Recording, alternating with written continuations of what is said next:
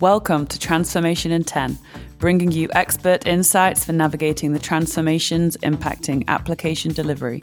This podcast is presented by Tricentis and brought to life by our special guests across the quality, DevOps, cloud, and business worlds. Welcome, listeners. Emma here, and it's that time again when I'm joined by another esteemed guest in the tech world. And today I'm very happy to be joined by Cornelia Davis. Cornelia is the Chief Technology Officer at Weaveworks and member of the Technical Oversight Committee of the Cloud Native Computing Foundation. So, welcome, Cornelia. How are you doing? Oh, thank you so much for having me. I'm doing quite well today. How about you? Brilliant. Yeah, also doing, doing really good. It's good to connect good. from Vienna. You're out there in your lodge in Oregon. yep. Looking yep. wonderful. Yep. So, a little bit of background for our listeners. We theme our episodes each month on a different digital transformation topic just to make things up a bit. And in June, we are discussing the cloud, something that is top of mind for every tech professional right now. And I am delighted to kick this topic off with you, Cornelia. I read that you are deeply motivated by the desire to help enterprises transform their businesses through the leverage of the cloud platform which really fits the collaborative spirit of this podcast. And if you don't know already, Weaveworks is the leader in cloud native and reliability with GitOps, making Kubernetes management easy since 2014. Our last guest, Tracy Ragan, who kindly put the two of us in touch, helped me try to pronounce that word. it's a work in progress. Kubernetes, but I'll get there. Uh, so we have a head start there. So let's ease in gently. Uh, Cornelia, can you give us a quick crash course in the cloud? So, what are the main components that separate this environment from others and make it desirable? Yeah. So, so the cloud is to a large extent. Um, there's there's some nuances, but I'll keep it relatively simple here, and that is that the cloud is um, really up on the internet. So the big characterization for most enterprises, most organizations is it's not in my own data center anymore. Um, it's in somebody else's data center. Now, those enterprises might have been in somebody else's data center, but I wouldn't necessarily call that cloud. The thing that makes cloud cloud different from, hey, I'm just using somebody else's data center are several things. First of all, this the um, the assets that you're leveraging in the cloud are managed, which means you have a whole heck of a lot less to do. Now, Rackspace managed stuff for you before, and I wouldn't necessarily call that cloud. So it's not only the, the fact that they're managed, it's some of these other elements. Some of those elements are that there's an API for you to be able to l- obtain and manage those assets yourself. So that enables self service. It's also multi environment and that that multi environment is something that you have access to as a user of the cloud. So you can say hey i want to run in two different regions two different amazon regions. I want to run in us west and us east. So that is an abstraction i have available to me. I don't have to call anyone up to say hey i want to run in two different data centers. I can do that myself. And of course you benefit from the efficiencies of scale so these cloud providers can do things at scale, um, and you get to have two different regions because they've already they have enough customers to warrant having two different data centers in two different regions. Awesome. So that's a really helpful distinction. So you're not just putting it out there into the void of the cloud.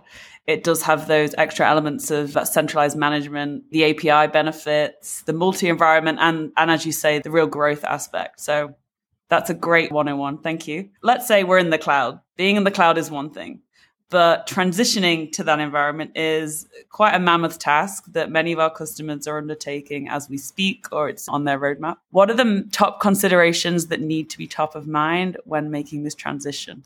So everything that I talked about sounded really great about the cloud, right? These are all the things that are highly desirable about yeah. the cloud, but there's definitely a big old but.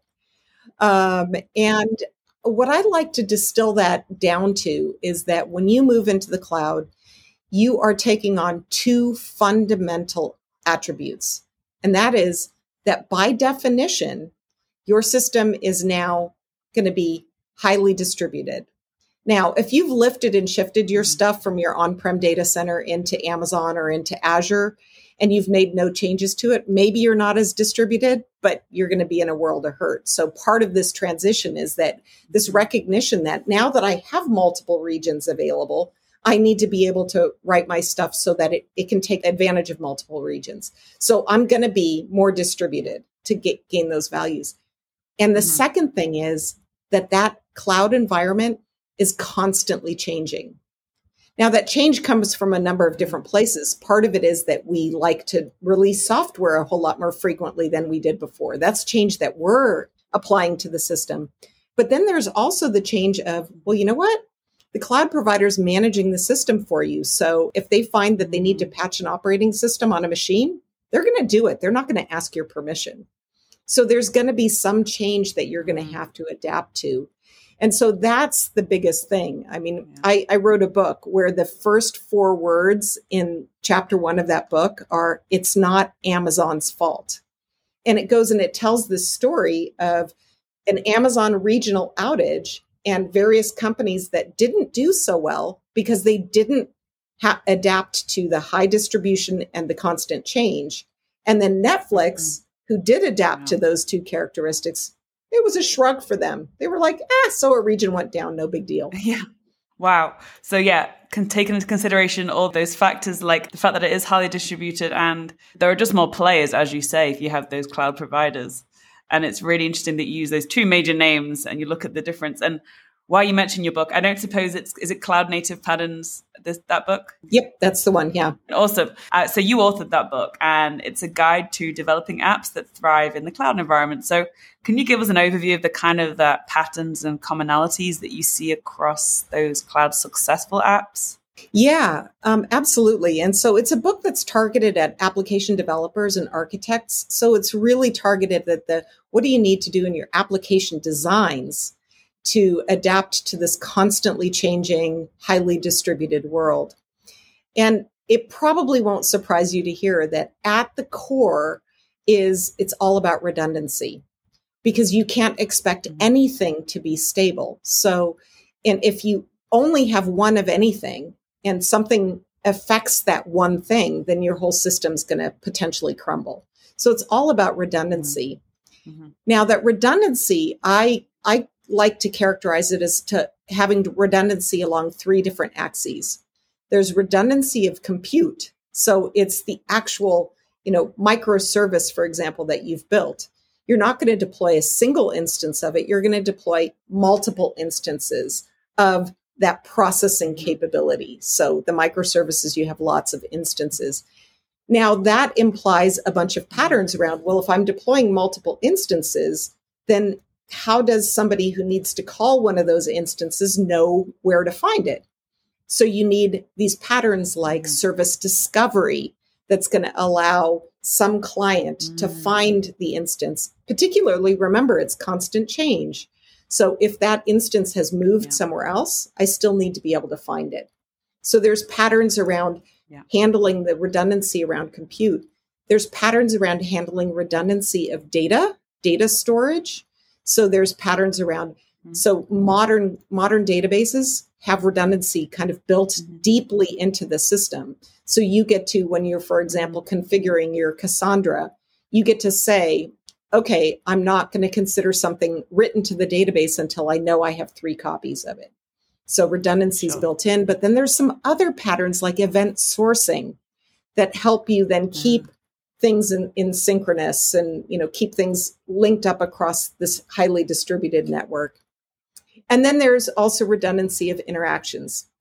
So when i've got one microservice that's calling another if the one makes the call and never hears back does it give up and go home? No. Core pattern is it's going to retry. But then if you retry you have to be careful that you don't overwhelm the downstream system with retries mm. in case there's a network blip. Yeah. So you have to worry about things like circuit breakers and so on. So that's really what the cloud native right. patterns are is it's all built around this core tenet of redundancy and then what are the thing the mm-hmm. patterns you put in place to handle redundancy in this highly distributed constantly changing environment. Mm-hmm. That's fascinating, especially when it is, you know, somewhat of a daunting task to transition to the cloud so that there is some comfort in these patterns, you know, even though it's a rapidly changing environment, the fact that you can kind of, there are these commonalities that you, that you should be aware of is, is really awesome. So as you say, those redundancies across computing of data, event sourcing, you know, striking that balance with, with retries. And because so many people are doing it right now or have done it, there's so many so many learnings can be applied. So yeah. thank you for for the writing of that book, and I'm sure it's an ever ever growing, ever, ever learning experience. oh, absolutely.